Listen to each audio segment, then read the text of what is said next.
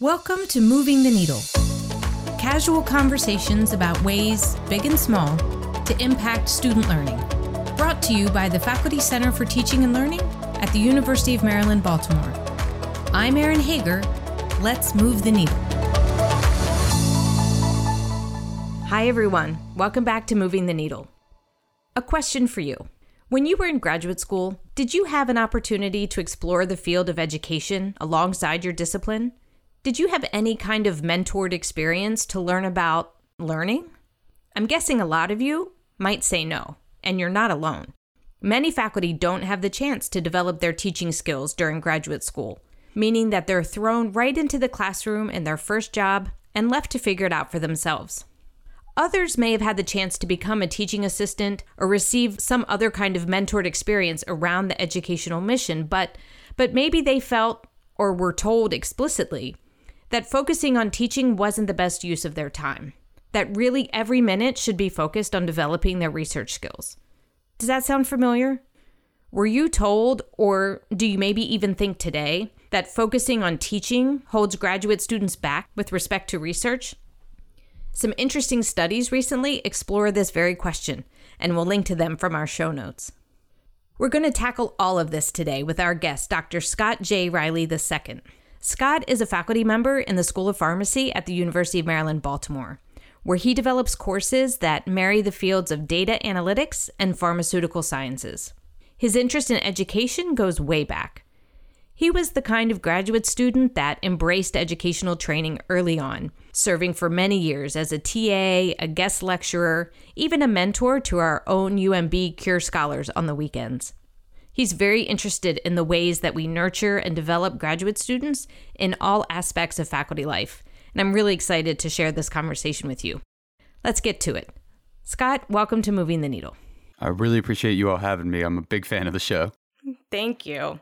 Um, this topic of preparing the next generation of faculty is near and dear to my heart. It has been part of uh, every job that I've had in Centers for Teaching and Learning over the past 20 years. I think it's so important.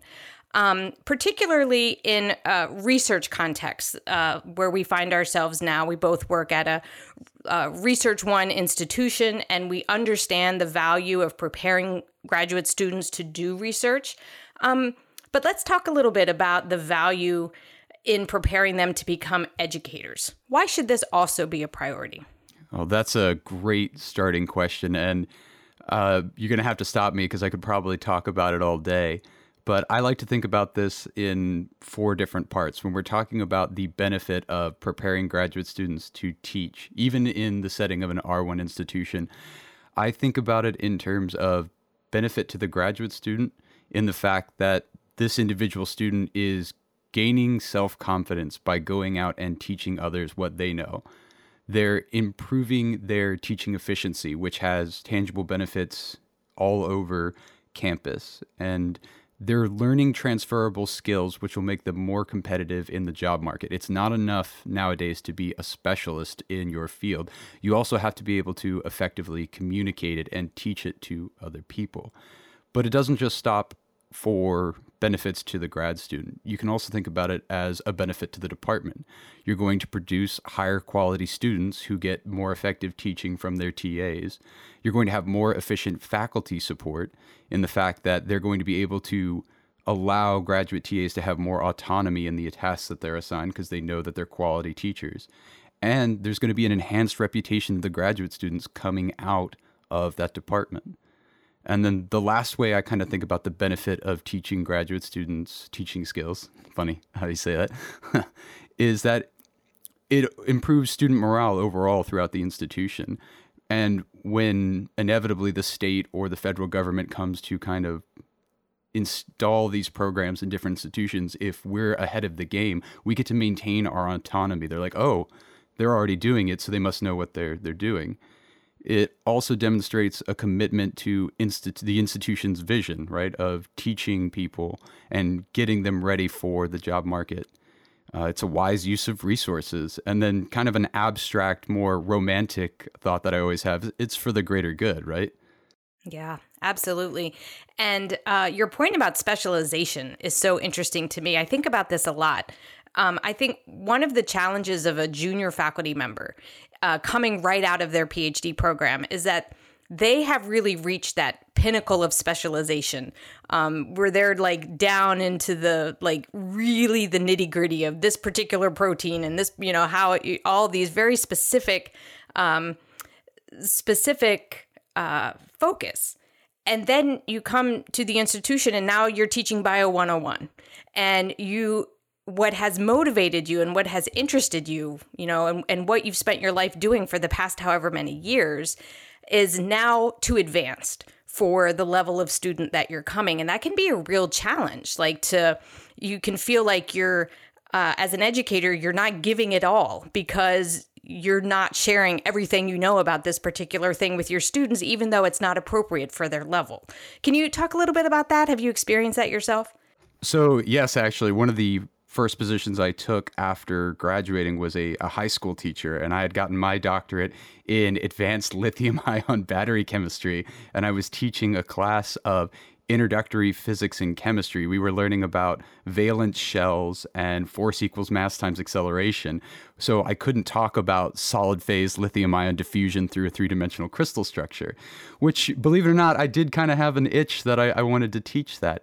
And so this goes back to the original question and this uh, the the value of teaching students how to teach is that there's always a way to incorporate your passion into anything that you're teaching. If you go back to what you mentioned earlier about someone who is advanced pro like they know protein kinetics or they've studied a protein in depth but they're teaching bio 101 every story because i think of teaching as a storytelling is every story has a beginning but the beginning introduces the students to the basics that they need so that they can understand the complex things later on. So, in my opinion, there's no reason that at the end of that series of lectures or that class that you can't sneak your passion in and really fulfill your need to teach your expertise while also giving the students the knowledge they need to succeed in the class. And that enthusiasm can be contagious, even if someone maybe isn't 100% understanding the idea, they're catching that energy and they're realizing, like, oh, people really get jazzed about this kind of stuff. And that's very cool.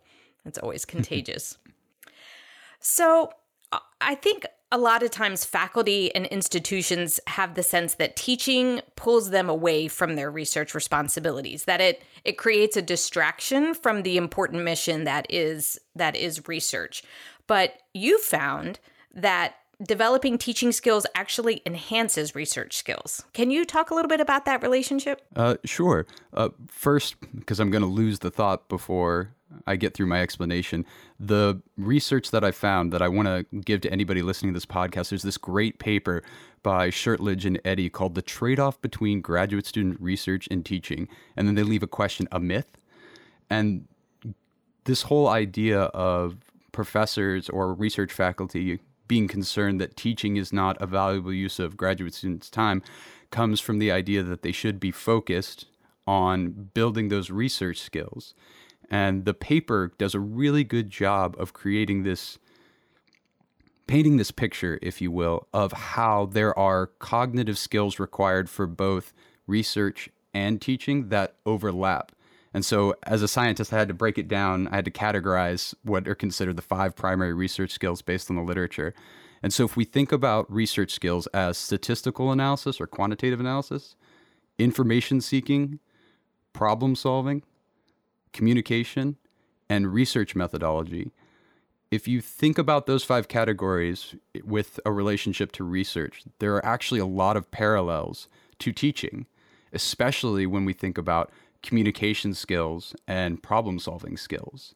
And so the paper and other papers found that by providing graduate students with evidence-based evidence-based teaching experiences that there was a measurable improvement in their communication and problem solving skills as well as they, they were slight. I won't I won't sugarcoat it. They were slight positive correlations to a boost in research methodology as well as information seeking. And if you really dive into the literature, they they have proven tools or quantified tools to determine whether or not these skills are improving because it's kind of hard to quantify those.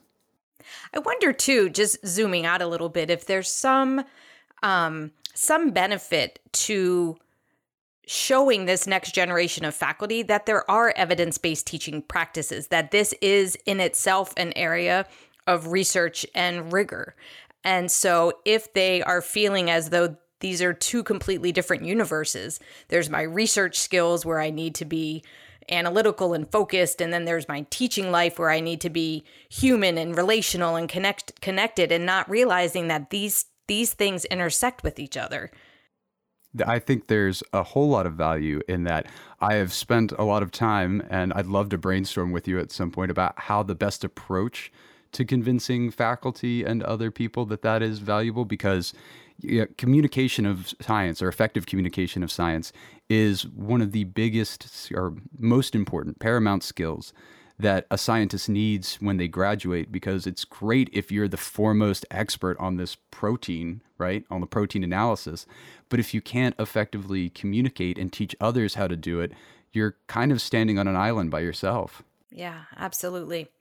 So, when we're thinking about training this next generation of faculty, when we're we're talking about graduate students and pedagogy, um, how do we do this? Right? What what are some of the best ways to um, to develop their skills as educators? Oh wow, yeah, this is a great question and you know deserves an episode in and of itself in a lot of ways. Um, when I think about an effective training program for graduate students, especially for teaching them pedagogy, what I've seen in other programs and what I've seen from my own personal experience is that mentorship is almost always at the forefront. You need a good mentorship program in two relationships. You need a good superior subordinate, or better to say, experienced versus inexperienced mentor mentee program, as well as a peer to peer mentorship program. And if you have that strong pillar for your mentorship program to teach students pedagogy, the other things like resources, cultures of encouragement, and opportunities for application almost build themselves out. Yeah. Yeah, the um, the Faculty Center for Teaching and Learning is running a graduate teaching assistantship program, and uh, one of the most valuable parts of that, I think, is when we all gather together, the students and the faculty mentors, and the first half of that meeting is really what's what's on everybody's mind? What what's coming up for you in your classes? Uh, what are some challenges you're facing? What's something that's working well and the level of sharing, uh, not just among the graduate students, but from the faculty as well, the questions that are asked, the the support that's given, I think it um, is really valuable as showing that there can be safe spaces to to talk about uh, the things that come up and the emotions that come up around teaching and learning. Yeah, that's a that's a really good point because going back to my personal experience, one of the things that I was always looking for was a safe space to provide my ideas. When we first started this episode, one of the things I mentioned was building graduate student confidence.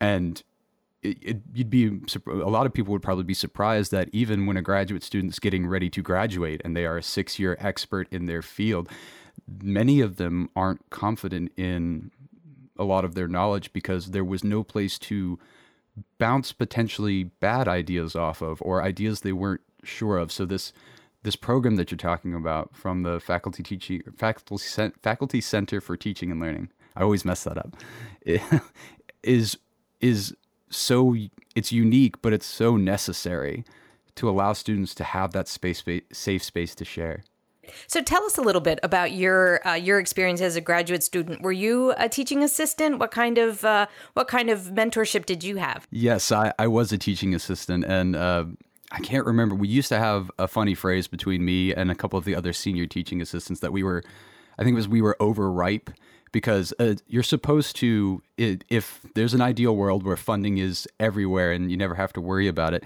you're supposed to teach for your first year and then do research for the rest of it, become a research assistant. But, you know, during the time of COVID and a little bit before that, funding was a little bit harder to come by. So some of the teaching or some of the students that were in my cohort and myself had to teach for an extended time. And in that time, it's actually where I really found my passion for teaching. At first, I I also considered it uh, a necessary assignment, if you will. Oh, let me get this year of teaching over, and then I'll graduate in four years. And then uh, I did it for a first year. I did it for my first year, and then I did it for my second year. And then I actually volunteered. There was a funding opportunity, but I volunteered to do it in my third year because at that point I had been doing it for so long in my career, I couldn't think of not doing it. And that actually led to me becoming a private tutor for some of the students who were struggling in general chemistry. And the head lecturer of the general chemistry lab at my third year of teaching was like, Do you just do you just want to lecture for the lab? And I was like, Yes, yes, I do. And I didn't that going back to what you were talking about about teaching initiatives, I I had no idea that was even a possibility. It never even occurred to me that I could teach one of the lectures. And so that that opened the floodgate for me. I started bugging professors like, "Hey, do you do you want to take a day off? I could teach that statistical analysis lecture. I could do that lecture on IR. I've been teaching it for 2 years. Just let me slip into your class and teach it for you." Uh, and that was that was the best part about the experience, but as far as specific programs for mentorship, I really didn't have any. It was all trial by fire. God, so interesting. And and I think it's that makes it even more valuable that you had that year after year experience because so much about what we learn about teaching is done through reflection and through that trial and error. Uh, and if you don't have a chance to redo it or rethink it and try it on that next group of students, um, you know that that may be some insights that are harder to unearth the next time around. Oh, agreed wholeheartedly. I I didn't know how poor I was doing it the first year until I did the reflection and not to toot my own horn, but by the third year I was getting teaching or teaching assistantship awards because I'd done it for so many years. I was really good at it. What were some things that you noticed improving during that time? Two things. One was effective communication. The first year, I wasn't, again, I wasn't concerned about how well I was doing or the effect I was having on the students because it was like, it's a responsibility. It's one year and it's over. But when I started to think of it more as something I wanted to do, something I was passionate about, I began to reflect on how I could effectively communicate the science to students better. And that led to the next thing that I saw improving was my ability to create rapport with students. Every student's different, every student learns differently. And so I didn't realize how necessary the relationship between the teaching assistant and the student was as far as trust, rapport, things like that. It really makes a difference in the student's learning if they can approach you and you don't brush them off. There's a there's a book I'm reading now. It's called Relationship Rich Education and they look exactly at this. And study after study show that the the relationships students have, particularly with faculty, GTAs, um, staff on campus, like at tutoring centers, support centers, learning support, that kind of thing, is absolutely pivotal to their success and their um, uh, graduation rates. Um, and so, something that you really felt intuitively that this really matters uh, is borne out in the research again and again. So, that's great. Uh, those aha moments, I think, uh, as educators, I remember one of my big, um, my early teaching. I got a, a, teaching evaluation from a student that said, I, I really like the activities she designs, but we never have enough time to finish them. Because I felt so anxious standing up in front of the classroom with them working and them doing an activity that I felt, well, I'm not doing my job if I'm not saying something or doing something or hurting this along. Um, and so realizing that it's okay to to give them an extra five minutes if they're if they're not finished and and you know just those kinds of things where you have to get out of your own head a little bit and stop thinking about yourself and start thinking about what is it that the students are needing right now so you had that GTA experience for a few years, and now you find yourself uh, as a full time faculty member here at the School of Pharmacy. Um, and as you think about your teaching now, what skills do you have now that you think were born during that uh, GTA experience? And, and what would you describe as your teaching superpower? Oh, great question. So, the skills that I think were most important that I developed during that teaching tenure, as I'll say, is the ability to effectively understand my students' needs. Um, and from that was born what I consider my teaching superpower is I'm very quick to build rapport with the students. And for me, that has gone so far. It's gone such a long way in making me an effective teacher is this when you can break down the barriers of this oh they're a professor they have a phd i'll never be able to talk to them. When you can break down that obstacle and students feel comfortable approaching you teaching becomes so much easier. And i think that's my teaching superpower is i can make students feel safe and comfortable around me. That's so great. Can can you share a little bit about what that looks like? Sure, I can. I can think of a lot of good examples, but if I had to pick one, it kind of circles back to what I just said. I remember a student coming up to me very upset about a general chemistry exam, and I wasn't teaching general chemistry that semester, um, but they came to me and said, "You know, you were my TA last year." and it made all the difference that you were willing to like send emails to me at eight o'clock and that we talked about we both had a mutual love of a card game called magic the gathering i really just felt like if i could reach out to you even though you're not responsible for this at all that i could get a good idea of where i'm supposed to go and so we again i was not responsible for the student at all but we spent about an hour over zoom discussing what the next steps were and i introduced them to a a new TA who needed to become a private tutor as part of a certification program. And that student did exceptionally well on the next two exams just because they weren't afraid to reach out to me and I was able to point them to a resource that they use. So I think that's a good example. So th- that was really a two way process, right? The student taking the initiative to come to you and ask for help, but also you not being tied to well the student isn't in my direct line of responsibility this isn't um, this isn't part of what i'm doing right now um, so by that student making connection and you receiving the connection and passing along another connection. Um, you know really just rooting uh, rooting that student in some relationships. What a what a powerful story. So, when we're thinking about G, uh, graduate teaching assistants or, or, any kind of program that's um, preparing graduate students for uh, the academy and the teaching side of the academy in particular. Um, you you mentioned that idea of mentor and mentee relationships. What do you what do you think? What uh, have you been reading about? What makes that relationship uh, work? Yeah, so there's a lot of things that one should consider when creating a mentor mentee program with the idea of finding good mentors for your students.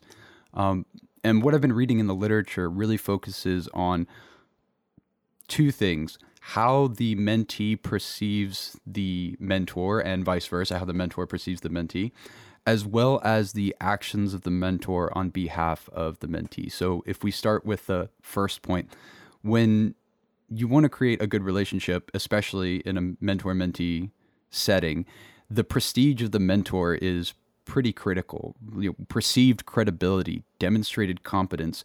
If the student hears from other students that, oh, this professor is really good to take a class from, or this professor is really approachable and easy to talk to, that can make a huge difference in the initiation of that mentee mentor relationship as well as demonstrated competence. If a student goes into a class and is just wowed by the professor and their ability to convey this really complex information into a you know, make it a palatable uh, uh, experience, a palatable experience for their student.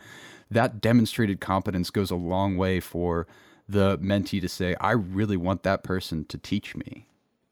Um, another thing to consider is similarity to self. When you want to build rapport with somebody, if you have similar worldviews or if you have similar goals slash ambitions, it makes it much easier for the mentee to perceive you as a role model, someone that they want to model their behavior after.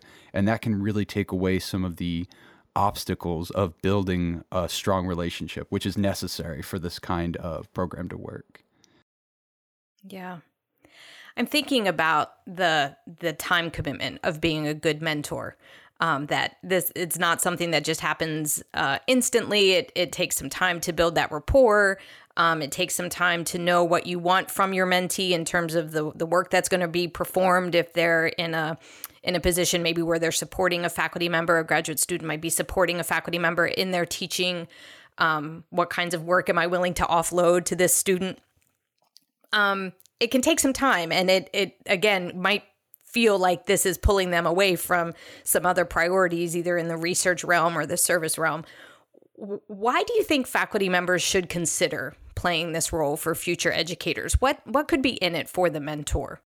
Good question. I think one of the topics that we could cover with regards to this is going back to I don't want to sound like a broken record, but when you're talking about getting help for your grading and your classes, you want to have that peace of mind that there's no loss in quality if a professor hands off grading or teaching to a a graduate teaching assistant. And so the benefit to the professor is that by putting in the time, you get a better, more efficient graduate teaching assistant. You want someone to be able, you want to be, like I said, you want to be able to hand that assignment off to the graduate teaching assistant and say, I'm not going to have to worry about this because that's that's one of the big factors is you want the faculty who are very busy people to be able to focus on that hardcore research and really drive whatever progress or project they're working on forward.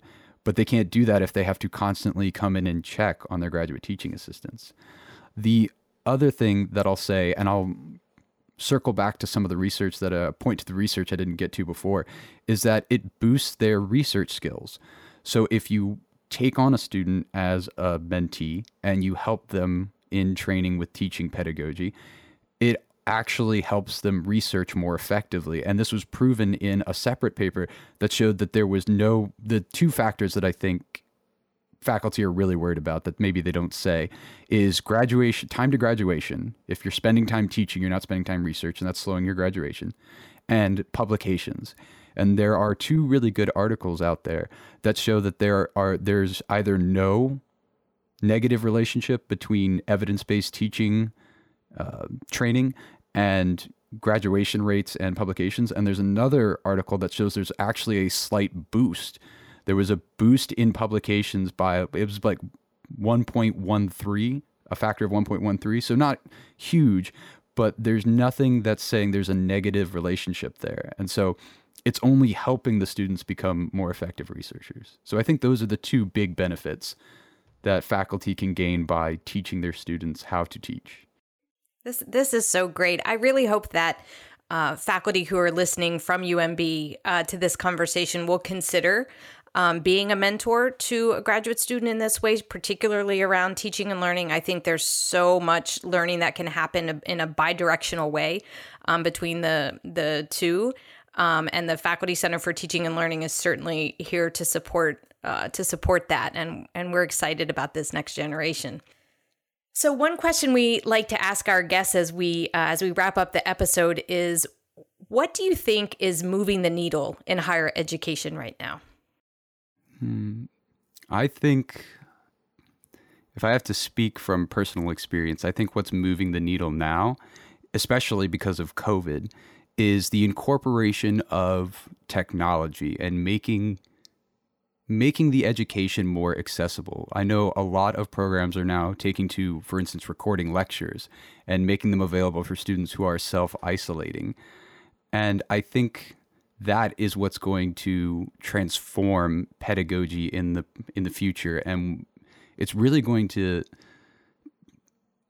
it's really going to make for an interesting shift because we're going to, in my opinion, we're going to shift from this top down approach of lecturing to students in a hall. And as you mentioned in previous episodes, potentially move more towards a horizontal approach where students will see the lectured material before they come to class and then that class time can be used for discussion and synthesis of new ideas so i think that's what's going to move the needle in the future it, it it has been exciting as difficult as covid has been it's been exciting as an educator and someone interested in these topics to see how it kind of fast forwarded the way we think about um, techno- uh, education and where it lives and how it works and what we use it for and, and what needs to happen where.